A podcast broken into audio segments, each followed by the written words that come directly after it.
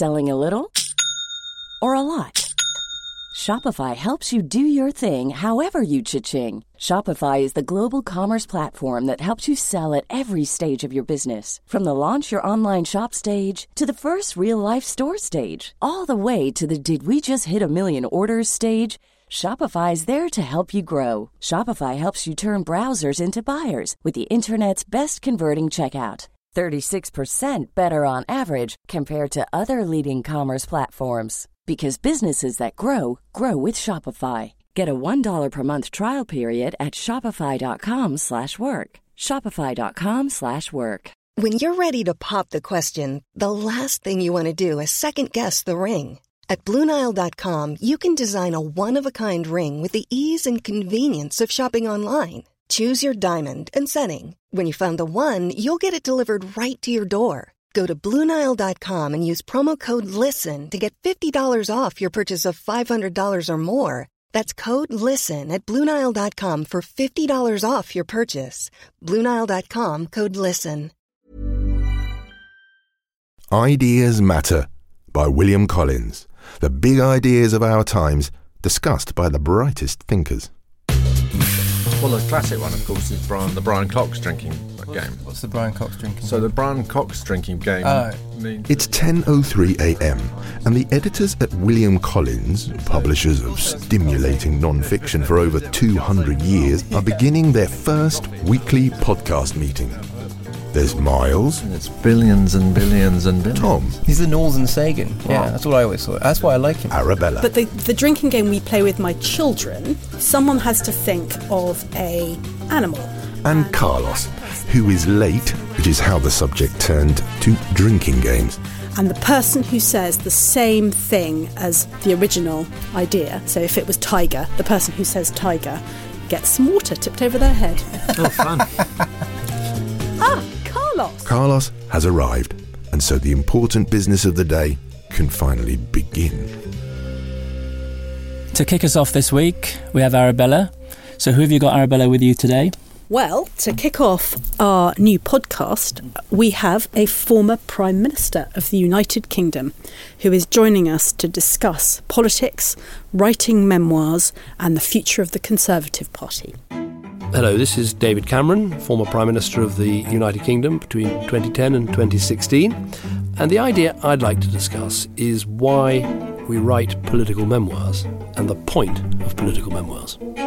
So, Arabella, um, not every day that an editor gets to edit a Prime Minister. And um, there's obviously a long and august tradition of Prime Ministers writing memoirs. How, you know, I mean, just being nosy, how's it, how's it been? How did it work? It's been fascinating. Um, he's been Prime Minister of this country. He makes decisions really quickly, which makes the process much easier. Um, his ability to absorb a brief and then make decisions upon it is has been impressive, which has made dealing with edits easy. It's a complicated book to put together because it has to be both a personal memoir of his life and his time in politics, but it is also a historical document. It's going to be studied by uh, students of this period um, for, we hope, uh, many decades to come, and it's important to get across um, the facts and the reasons behind him, why he made decisions uh, in the way that he did, um, and to be fair to the process. So we've spent a long time getting the balance of all of that right. There's an enormous amount to cover, so the book is long, but it's less long than it was. So that's been an interesting process. What do you leave in? What do you cut? And then dealing with the legal side, because he has been privy to various information and decisions which are still not able to be in the public domain. So navigating that too. And do you think it's kind of one of the more personal accounts Of, of being Prime Minister? I do. I mean, Margaret Thatcher's book was famously impersonal, and now at least a generation ago. Um, but since John Major, who wrote wonderfully about his rather exotic childhood, um, and you know, and Tony Blair's book was you know very very good too. But I think David Cameron's is the most personal so far. So, dear listener, put your feet up, warm your hands on a hot drink and enjoy this conversation between former Prime Minister David Cameron and his editor, Arabella Pike. So, David, we're here to talk about why political memoirs matter, why write political memoirs. You've just written a political memoir. Could you tell me a bit about what you think? I think they matter because, of course, historians can pore over all the paperwork that gets released over the years. They can reconstruct meetings. They can talk to all the participants. They can go through subject by subject in immense detail, and that's very important. But there's one thing that the actual player, the Prime Minister or the Minister, can do that the historian perhaps can't, which is explain what they were thinking and how they approached an argument. And so I think they are worthwhile for that reason. I mean, they're always accused of being enormous exercises in self-justification. And, of course, me, that me, has. Me. Of course, you want to explain why you were right in this decision or that decision. But I think what I've thought to myself going through it and what I feel reading other people's is the best bits are when you're frank about what you were thinking, what you were feeling, and you're frank and straightforward about what you think worked out and what didn't. So that was how I approached it, thinking this is the book I can write, which is how I felt, and then the historians will have a, a good go um, mm. both now and in the future. How hard did you find it to be honest and not self-justificatory for the sake it, of it? It is difficult because you want to, if you take something like school reforms or welfare reforms, you've got to write what was the thinking behind the reforms, how did they go, did they work, and that becomes quite an essay, quite a long exegesis and facts and figures and all the rest of it. And, you know, as you're writing, you think, well, if I don't do this, perhaps no one else will. So there's always going to be a lot of self-justification, yeah. And some of it will be justified and some of it less so. What I tended to do was plan each chapter thinking about what are the questions I have to answer. And then when I got to the end, sort of thinking, well, have we really answered those questions? You know, if you're thinking about Afghanistan or Syria, you know, have I really gone through? Should we have been there? Did we yeah. get our intervention right? What were the alternatives? And the trouble is you're slightly judge and jury in that conversation, so other people will judge whether you've done it okay. But that that was my way of sort of thinking about it. Somebody said that being Prime Minister, you're given a pulpit. You're there directing things, speaking out, leading. Did you find when you were writing the book that somehow, sometimes the pulpit tone came in and you started to preach? Yes, I think you do. You know, when you examine what the powers of a Prime Minister are, the number ten Downing Street is far smaller than all the departments. And the power of the Prime Minister is you are chairing the cabinet, you're making the appointments, but your department is smaller than anybody else's. And one of your powers is your power of persuasion and leadership and speaking both in cabinet, in parliament, but also directly to the public.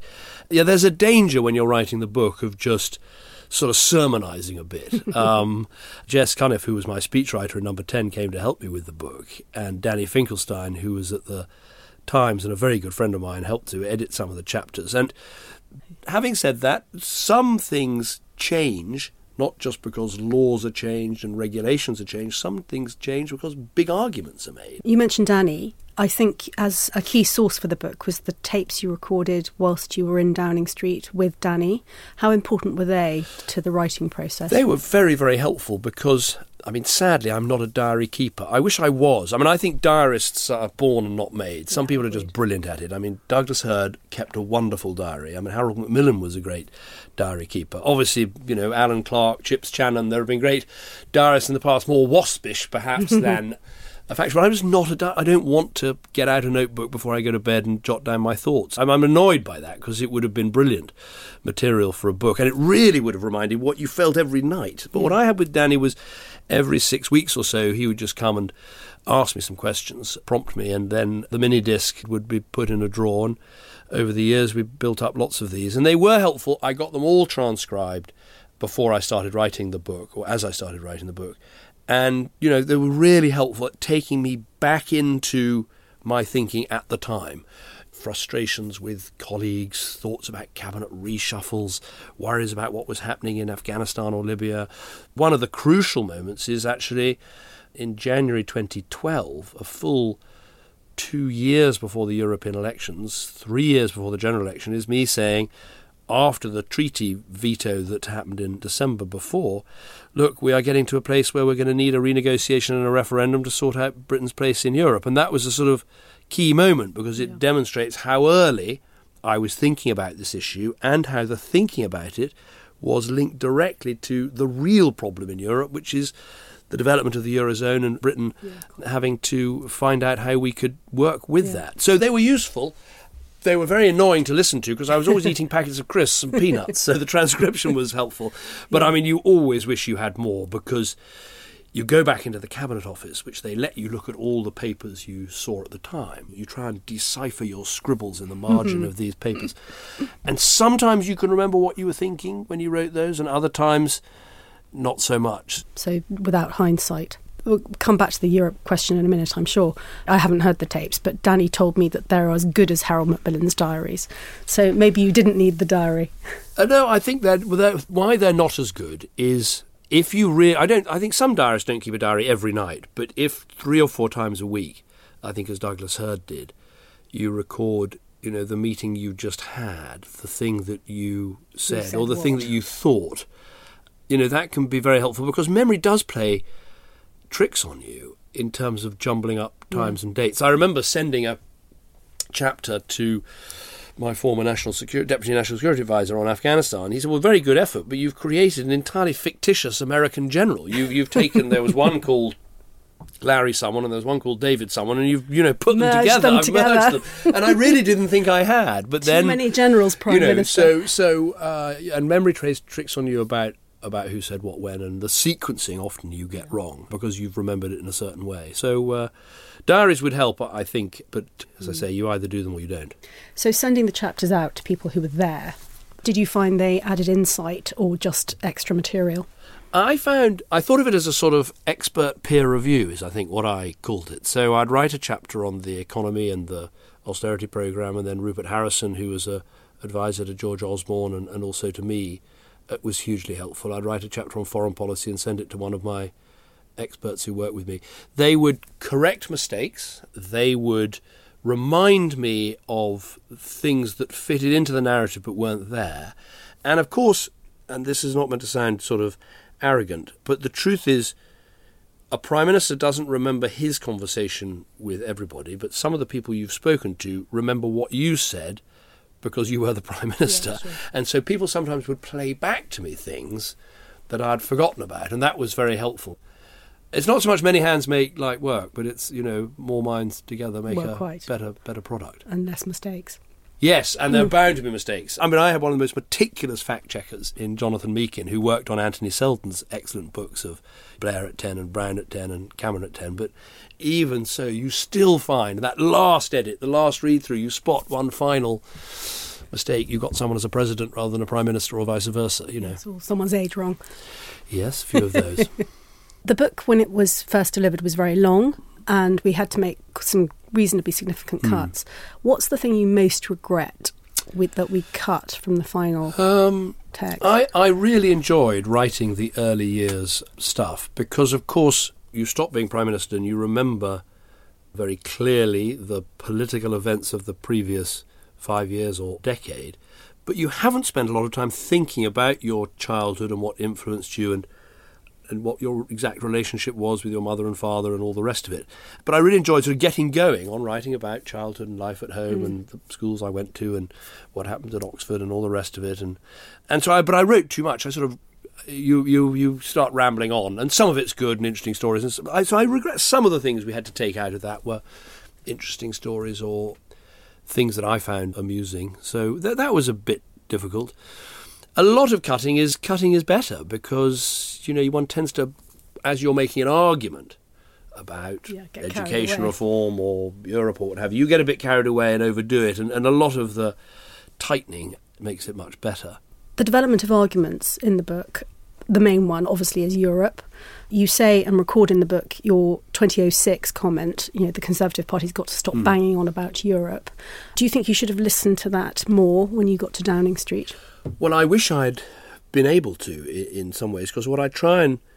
Really two things I'm trying to show in the book. One is the development of the Europe issue from the time I was an advisor to Norman Lamont in the Treasury, when the exchange rate mechanism, all the way through the European Constitution, the Lisbon Treaty, the failure to have a referendum, coming into power, the Eurozone crisis, the migration crisis. I try to you know, explain in narrative form how this issue developed, so that I hope the reader, when we get to the referendum, sort of understands how we've got there.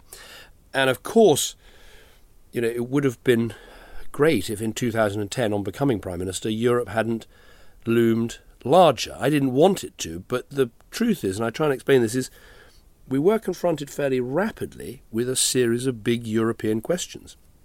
There was a move to get Britain to bail out Eurozone countries like Greece, even though we weren't in the Eurozone, and we were about to be sort of outvoted and made to do that. That was, I thought, it's not a minor question, that's a big question. There was the question of, should we be standing behind Eurozone banks and guaranteeing their deposits, even though we're not in the Eurozone? That's a, a big question. There was this treaty that um, the Eurozone countries wanted, where they'd be meeting separately from us, but talking about things like the single market and financial services that affected us. That was a big thing. So it's certainly true that European demons have sometimes been invented, whether that's straight bananas or Euro sausages or what have you. But by these Boris, were, really. sometimes by Boris, that these were real things. And I wish we hadn't had to spend so much time on them, but we did, because there were real problems. And are you happy with the way you set out your stall in the book? The last, what is it? You know, thirty percent of the book uh, is dominated by well, these I issues. I think that's inevitable. I think if you look at the balance of the book, and this was one of the reasons that we, in the end I did cut the early chapters, is I liked writing about my childhood. I'm proud of the fact I was leader of the opposition for five years, and it's a bloody awful job, and I wanted to explain how difficult it is. But I think you get to about a page one hundred forty-something before I'm Prime Minister, and that seems about the right balance in a seven hundred odd yeah. page book. And then again... yes, the last three chapters are pretty Europe-heavy, and there's Europe threaded through the book because of what I've just explained. But I hope people find the balance about right. There are whole chapters on our engagement in Afghanistan, on the Arab Spring in Libya, on the poison gas attacks and our failure to do more in Syria, whole chapters on the economic strategy, uh, whole chapters on um, some of the bold reforms we're doing, from education reforms to a whole chapter on gay marriage called yeah. Love is Love, which I'm passionate about. So mm. there were other bits, there were some subjects which in the end don't make it, because you, you have to sort of have a limit somewhere. But I think there's a reasonable balance. Yeah. I mean, we, we were very concerned about the keeping the page length of the book within a certain limit. Um, but there's an awful lot to cover. You know, there is, and some subjects, leader. I mean, you know, some of the things that people talk to me a lot about now, which might be, for instance, you know, Britain trying to lead the world on dealing with dementia or antimicrobial resistance, the fact that antibiotics aren't working. You know, there's not a huge amount. There's a, some, some, some um, explanation on climate change. There could be a lot more. And so it's an interesting question. What do you put in and what do you leave out? You know, I found more and more as I was writing it, you know, you try to be accurate, but it's not a history book. It's not a complete collection of every subject. No, if you if you did it, if you wrote the book according to the amount of time a Prime Minister spent on the subject, you'd probably have far more on foreign affairs, because yeah. you spend about a quarter of your time as Prime Minister meeting with other presidents and Prime Ministers and foreign visits and all the rest of it. But I think it'd be a pretty boring book if you went there. So it's, what you leave and what you take out is, it's a bit more impressionistic than... Mm. historical. It's about trying to paint a picture of what it's like to be Prime Minister while engaging the reader, you hope. Yeah. It's interesting what you say about the time you spend um, as Prime Minister being at least quarter of it on foreign affairs. It's a job where you've got bombs and crises coming at you from every single direction. I think it was the Australian rugby manager, Eddie Jones, mm. not rugby, who said that, you know, people only feel pressure when they don't know what they're doing. Uh, yes. Did you... When did you feel the pressure the worst? Uh, the pressure was definitely at its worst over, you know, committing troops in, in harm's way, and the crisis of British and American hostages being beheaded in the desert in Syria, and us not able to find find them and stop the people who were doing it, although eventually we, we did. I mean, that was huge pressure because... you know, lives were at stake. I felt a lot of pressure over the Scottish referendum. I was desperately worried we, the United Kingdom might not stay together. And then, of course, over the referendum itself, a lot of pressure. I think the problem in writing the book is you can't write an entirely chronological book because it would be too day by day and very muddling. So you separate it out into themes and try and get them chronologically ordered, if that yeah, makes sense. Yeah, exactly. But what you can't get across, although I try by moments, is the life of a Prime Minister is actually, you start the week thinking, right, this is the week I'm going to, you know, agree the budget and the spending strategy and talk about the economy and all the rest of it. But by Monday morning, you've got a foreign policy crisis over here, a domestic political crisis over there, a cabinet resignation happening between now and Tuesday lunchtime. You've probably got stuff going on in your family and personal life as well. And the point is all these things hit you at once. And there are some examples in the book of how we were dealing with a resurgence of Northern Irish terrorism at the same time as the meltdown of the reactors in Fukushima mm-hmm. in Japan, at the same time as, I think, another terrorist bomb plot. And all these crises were going on simultaneously. It's hard to get that across. And that's when, I suppose, the Eddie Jones thing comes in, where you're having to cope with a lot of different pressures all at the same time. And it's very hard to brief yourself up on all of them simultaneously. But that's that's one of the challenges. And I think it no prime ministerial memoir quite gets that across no. because it, I'm not saying that's, that's what it's like every day. There are more peaceful days when you get on with what you're planning to get on with. But a lot of the time, it's just the stuff that comes at you. Yeah, sure. Looking back at your time, I mean, you were one of the first prominent politicians to embrace climate change when you were leader of the opposition. What's the proudest achievement?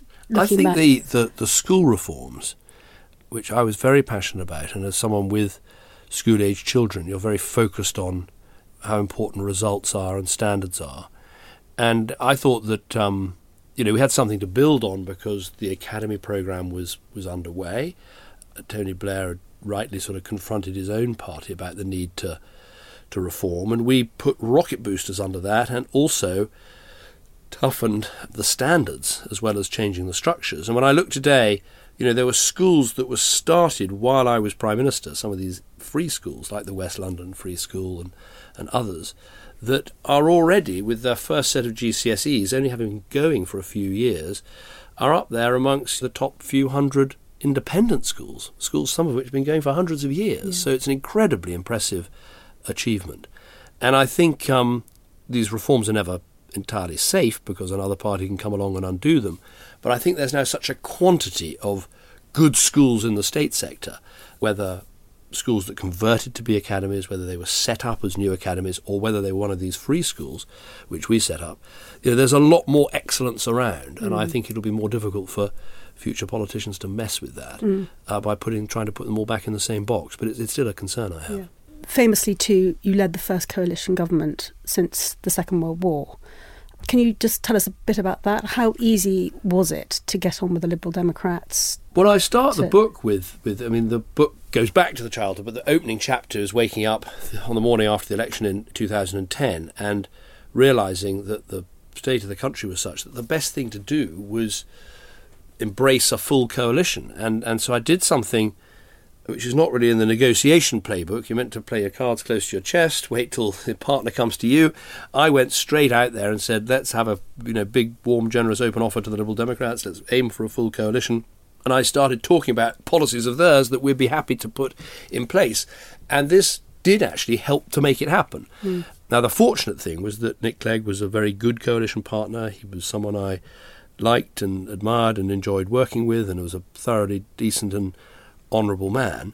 But it was there were stresses and strains in the coalition because we were two parties with different outlooks on things, and it took a lot of work keeping the show on the road. And I try and explain that in um, Coalition Blues and other yeah. other chapters, because it's a theme that runs through the book. So it was a huge challenge, but one I enjoyed. I mean, I like solving people problems, no, as it were. And I think we, at the centre of it all, we constructed this thing called the Quad, which was me and George Osborne and Danny Alexander and Nick Clegg. And it was a way of sort of containing arguments. We'd meet and sometimes have blinding rows. Mm-hmm. And often it would be George and Nick who were the most blinding, as it were, in those rows. And Danny and I were always quite good at then kind of bringing everyone back down and trying to work out, OK, we've had this bigger disagreement. How do we put humpty back together again. So, but it was it was a great challenge, and I think a good government. You know, we did what we said we were going to do. We turned the economy around. We got the deficit down. We created a lot of jobs. We ended up the fastest growing economy in the in the G seven.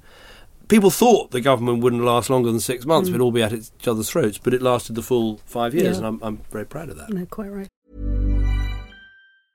Selling a little or a lot?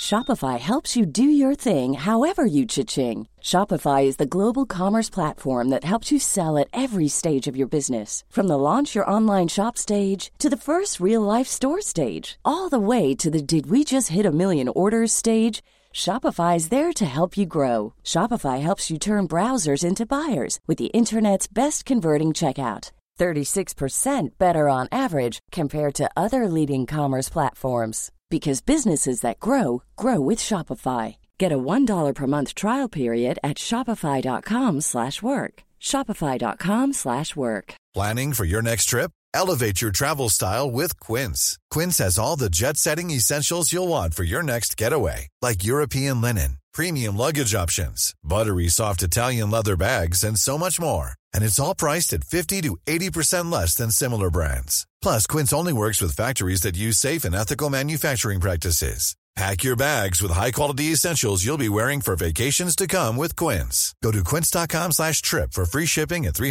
sixty-five day returns. Um, how do you respond to the uh, the criticism that you were closer to the Liberal Democrats than you were to your own backbench M Ps?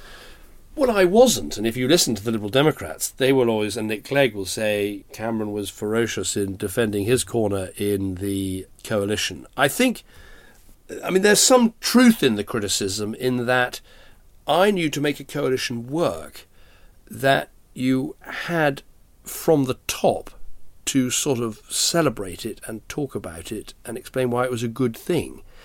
Because if you don't do that, how do you expect your ministers and all the other departments to work with their coalition partners? So I felt I, I had to over-enthuse about it, as I did famously in the Rose Garden. So I think that was the right thing ceremony. to do. But but I do accept that that created impression amongst some of my Conservative backbench colleagues that I was enjoying it too much, that I'd rather be in coalition than in a Conservative-only government. And this leads to a, a problem that I try and describe in the book, which is, you know, my party was three hundred six M Ps, and it's quite difficult to bring together and lead and allow everyone to have their say and end up with a common view with three hundred six people. The Liberal Democrats were fifty-five or so yeah. M Ps.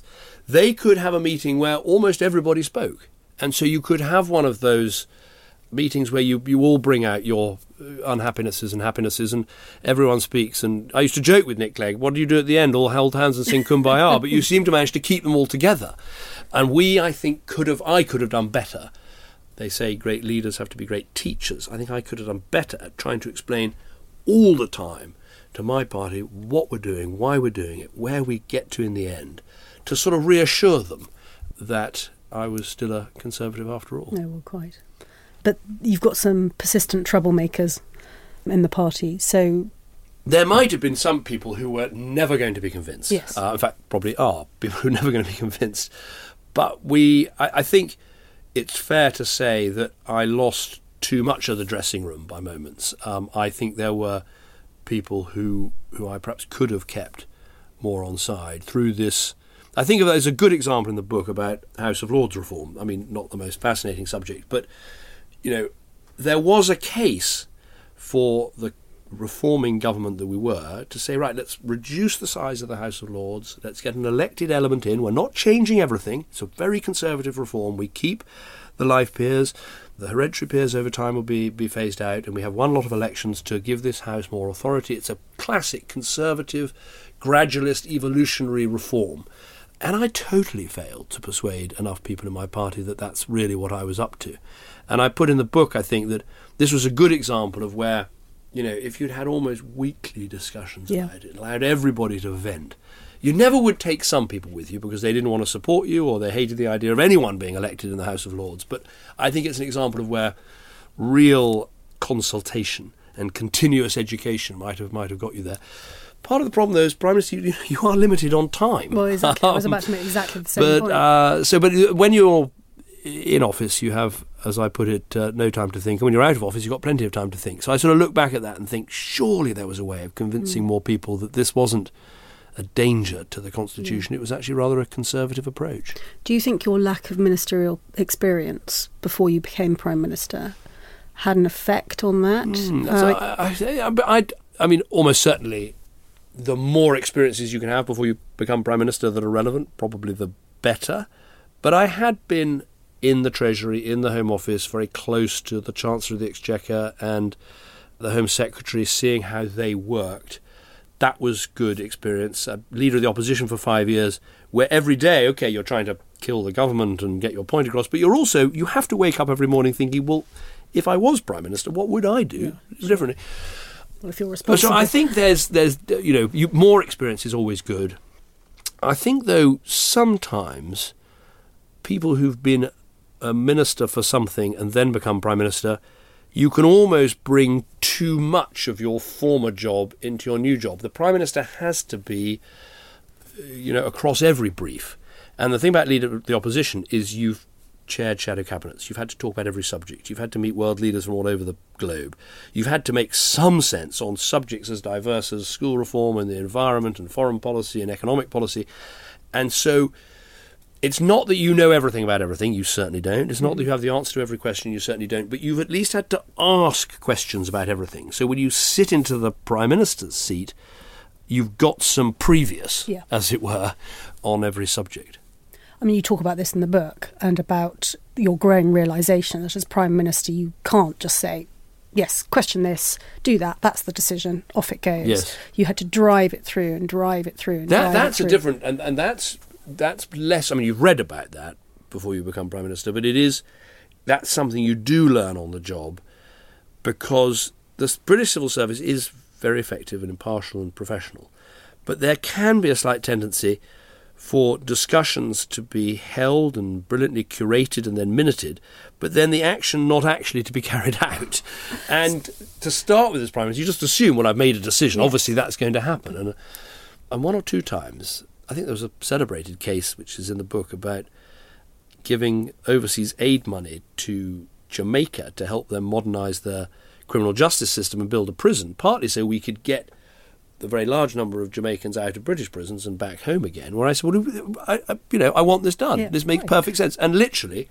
Six months later, I asked, well, how's this getting on? And nothing had happened. Because people, you know, the, the officials, I think, didn't really agree with what I'd said. And further work needs to be done, Minister. And there, I think, ministerial experience is, is helpful, because I think if you're a forming minister in a department and you've been trying to drive change, you've, you've seen how it can get bogged down. And I think some of my best ministers, um, actually people like Michael Gove when he was in education, were really good at setting the direction and then realising it, you're not the chairman, you're also quite a chief executive. You've got to roll up your sleeves and get stuck in and make sure the change actually happens. No, quite.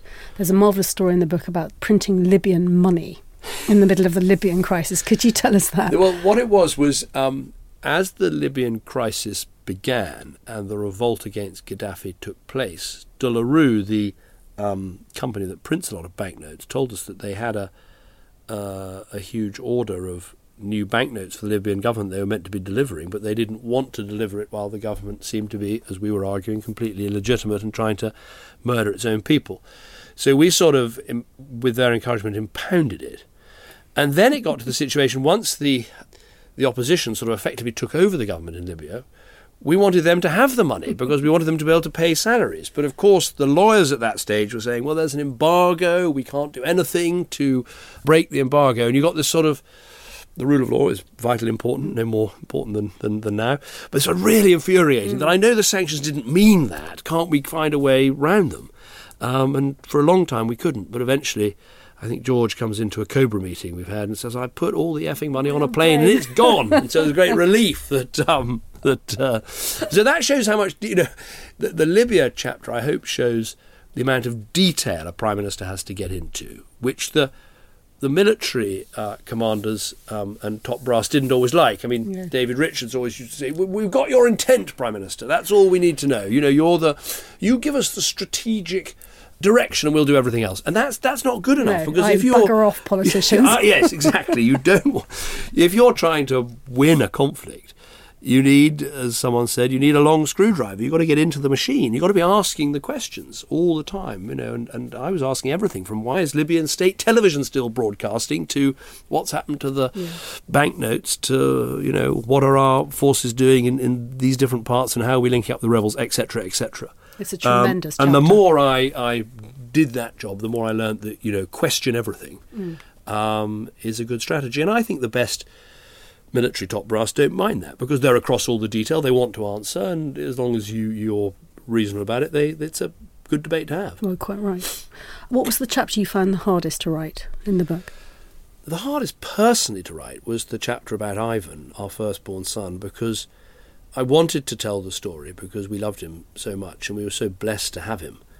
But it was painful because, you know, although the happy memories had sort of started to flood back um, about the good times we'd had together. Once you started writing, I had to remember, you know, the hospital visits, the seizures, the difficulties, the medicines. And then I couldn't finish the chapter without writing what happened at the very end when he tragically died. And I think I've I've tried to sort of block that out of my mind so much uh, that I returning to it was sort of painful, but but I think sort of cathartic, because you have to, you know, maybe it was helped me sort of come to terms with everything. But I wanted to write it because I thought for other parents with disabled children and for people who want to understand what it's like to have a disabled child, writing that is, I hope, um, helpful. I was very struck that when we had Ivan, and we always used to wheel him around and go and sit in the Goldbourne Road and drink coffee or take him down to the beach in Devon or whatever we were doing. And people would sometimes say, it's so lovely that you take your child around with you everywhere. And I thought, well, that's extraordinary. Of course you would. He's my, my son. But I think attitudes to disability have changed a lot. And in the past, perhaps people would have hidden disabled children away. And that made me think that if you're in the public eye and you have a disabled child, you can sort of do things that help yeah. make a difference. And so that that was part of the, so that was the hardest chapter to write emotionally. The hardest, there were lots of hard chapters to write because they were just so difficult to get all the detail and arguments together and really work out what you felt about everything. And some of the Europe chapters, particularly towards the, the referendum campaign chapter, was very difficult because Uh, you know, I'm still battling with could, what could we have done differently, mm. how could we have brought the campaign to work better, and I wanted to... That was difficult. Actually, the Leveson chapter, because it's quite complicated and it's such a mess yeah. about this question of press regulation, that that was hard. Yeah. So lots of them were, were hard like, like that. A lot of people here have re- um, responded very positively to your chapter on Sarkozy's intervention when your father was taken so ill and very sadly died in France.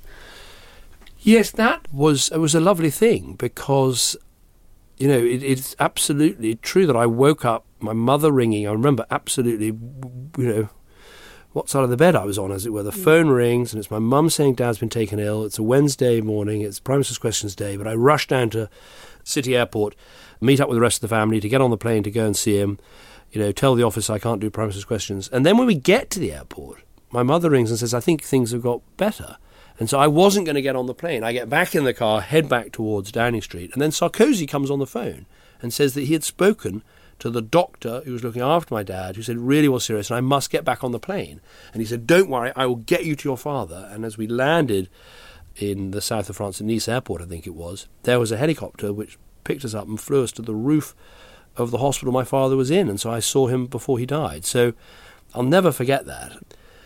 That was a chapter, it was, I think I put it together with the birth of Florence and the death of my father, and it's about life in Downing Street and very personal. And I, I wrote that actually, I was sitting in a hotel in Las Vegas, and it's sort of odd, oh, you would have thought, well, you want to be out on the strip or going to do this or whatever, and actually, if you're somewhere where you don't really want to go out, but you're stuck in a hotel room, it's actually quite a good, it was a really good place to write a very personal chapter. Mm. And it was one of the ones I used that software where you talk into the computer oh, wow. and the words come out. And so, I mean, I tried lots of... Some writers do the same thing f- all the time. I had to keep moving and varying. Mm. And I, I, for some, it really... So if you plan it out, what you're going to say, roughly like an essay plan, and then read it into the microphone, and it's a bit of software called Drag and Dictate or something, and a lot of it comes out quite jumbled, but it does work, and then you spend hours editing it. But if you want to get a sort of stream of how you felt and what you thought, suddenly to have your fingers away from the typewriter and just to be speaking, it was... It, yeah. it, and I, so I always liked that chapter. Yeah. I then... I think I sent it to Samantha, and she made it much more human and better. I thought I thought I'd done a really good job, and then she said, no, no, no, there are far better points to include. It was one of the chapters she read in advance and, and did a great job yeah. with, actually. How did you find balancing the personal and the political in the overall? It's sort of... You, you just have to sort of judge whether you're getting too light or too heavy, was the way I thought about it.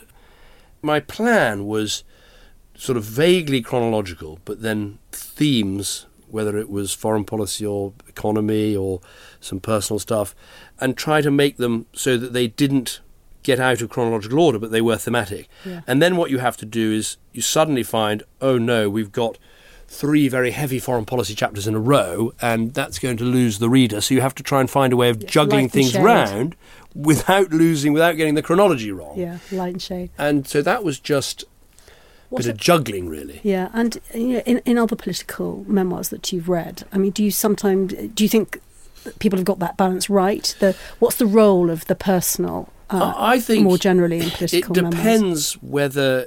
you want to read something that you hope people will read in one sort of narrative go, or whether you want people to dip in and out. I mean, actually, one of my favourite political memoirs is Nigel Lawson's, where he says in the introduction, you know, you can read this a la carte, you can pick and choose the bits yeah. you want to rather than read the whole thing. I was so fascinated by economic policy that I read the whole thing and thought it was brilliant, although someone once said that the...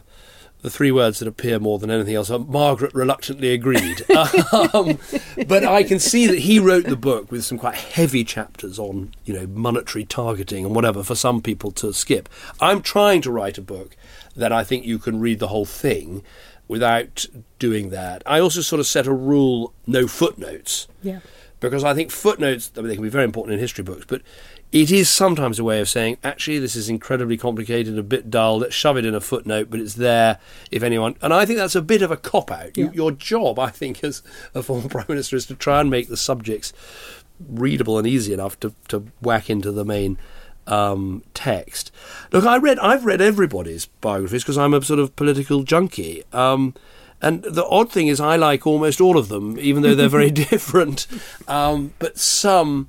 you get this, you hear the voice very yeah. strongly. I thought John Major's was quite like the parts of Tony Blair's incredibly readable, and you absolutely feel he's talking to you about mistakes he made or, or what have you. Then there are some beautiful writers. I th- Dennis Healey wrote a book, I think, When Shrimps Learn to yeah, Whistle, I yeah, think, which is yeah. just, you know, brilliant raconteur and, and, and all the rest of it. But I sort of like, I've never met a biography I didn't really like because yeah. I just, I'm, I'm interested. Yeah, no, sure. But so I, I went... I asked advice from people like Anthony Selden and William Hague and Ed Victor, who started my agent, mm. who gave me lots of advice. But they sort of said, you have to work out which biographies you've liked. And I mm. sort of said, well, I'd rather like all of them. And yeah. that wasn't good enough. You have to go back then and remember what it was you, you Did you, you have liked. Somebody very particular in mind that you were writing for? That's a very good question. I didn't. I suppose I, I, I didn't have a, like a person... William Hague always used to say to me when he went on the television, he, he often was thinking of a particular person sitting at home watching on the television, so he could really think through the camera and out the other end.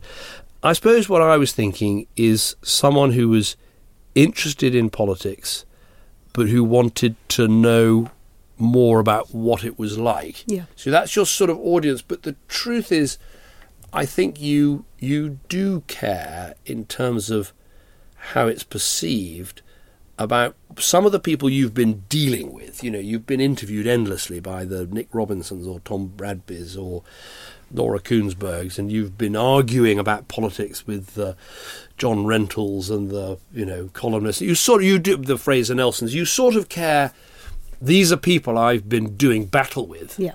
And if they turn round and say, well, you haven't really answered the questions, or it's not a fair and honest attempt. You want them to say, no, I still don't agree with you, but this is a reasonable effort at explaining yes. what you were trying to do. Yes. I suppose, so you're writing for someone who's an interested reader, but I think you know you're going to be judged by people that you've been sparring with for years, and you hope you they think you've done a reasonable job. Yeah.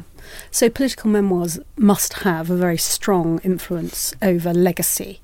Do you think your book will help shape your legacy? I mean, I hope so. I think um, that's why I think the thematic chapters are so important, because some of the areas where I hope, you know, the governments I led will be remembered for good things. I mean, the economic programme, there are a couple of very strong economically based chapters about the decisions we made and what happened and what were the results and all the rest of it. The gay marriage chapter, self-contained. The chapter about my passion for overseas aid and international development, and the fact that we were the first government that really kept its promise to the poorest in the world by, by meeting the zero point seven percent.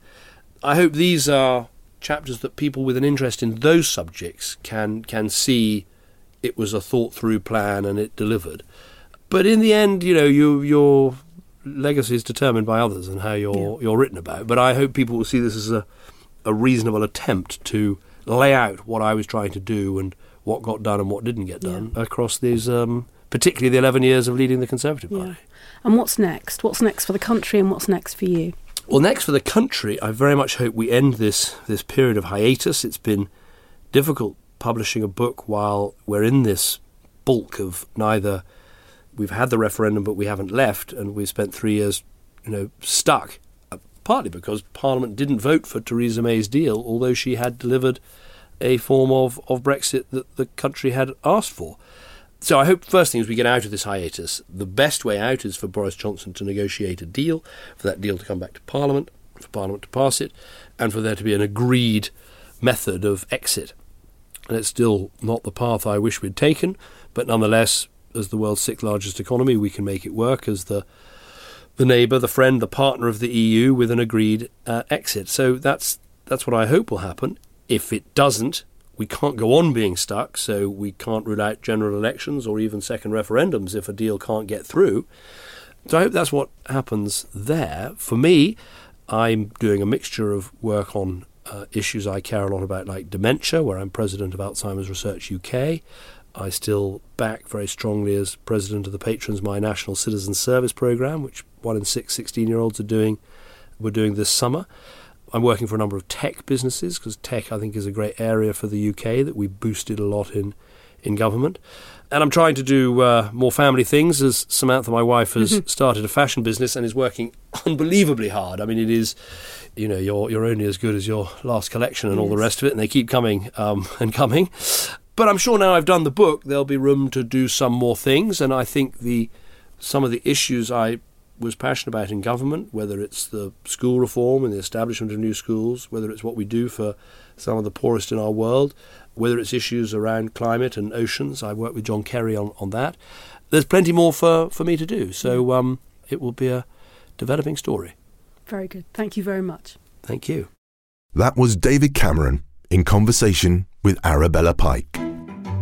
Our programme today was brought to you by William Collins, an imprint of HarperCollins Publishers, and was produced by Matt Hill at Rethink Audio. People who helped put this episode together are Sarah Miles, Tara Al-Azawi and Jack Chalmers. Share your thoughts on this podcast by emailing ideasmatter at harpercollins dot co dot uk or on social at W M Collins Books. You can buy For the Record as a hardback, audiobook or ebook, where David Cameron dives even deeper into the ideas discussed this week. Thank you for listening. Uh, keep an eye out for the first chapter from the audiobook of For the Record, which will appear in this feed on Friday. And we'll meet you back here next week when we'll be talking with Bella Mackey about how running saved her life.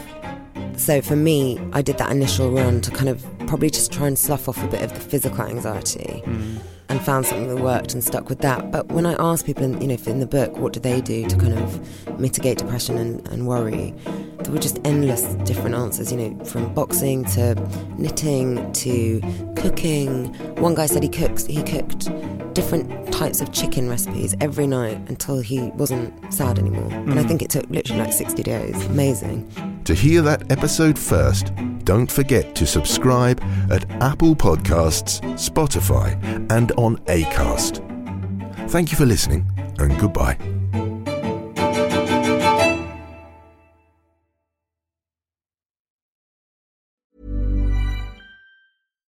Hi, I'm Daniel, founder of Pretty Litter. Cats and cat owners deserve better than any old-fashioned litter. That's why I teamed up with scientists and veterinarians to create Pretty Litter. Its innovative crystal formula has superior odor control and weighs up to eighty percent less than clay litter. Pretty Litter even monitors health by changing colors to help detect early signs of potential illness. It's the world's smartest kitty litter. Go to pretty litter dot com and use code ACAST for twenty percent off your first order and a free cat toy. Terms and conditions apply. See site for details. Hey, it's Paige DeSorbo from Giggly Squad. High quality fashion without the price tag. Say hello to Quince. I'm snagging high-end essentials like cozy cashmere sweaters, sleek leather jackets, fine jewelry, and so much more. With Quince being fifty to eighty percent less than similar brands. And they partner with factories that prioritize safe, ethical, and responsible manufacturing. I love that. Luxury quality within reach. Go to quince.com slash style to get free shipping and three hundred sixty-five day returns on your next order. Quince.com slash style.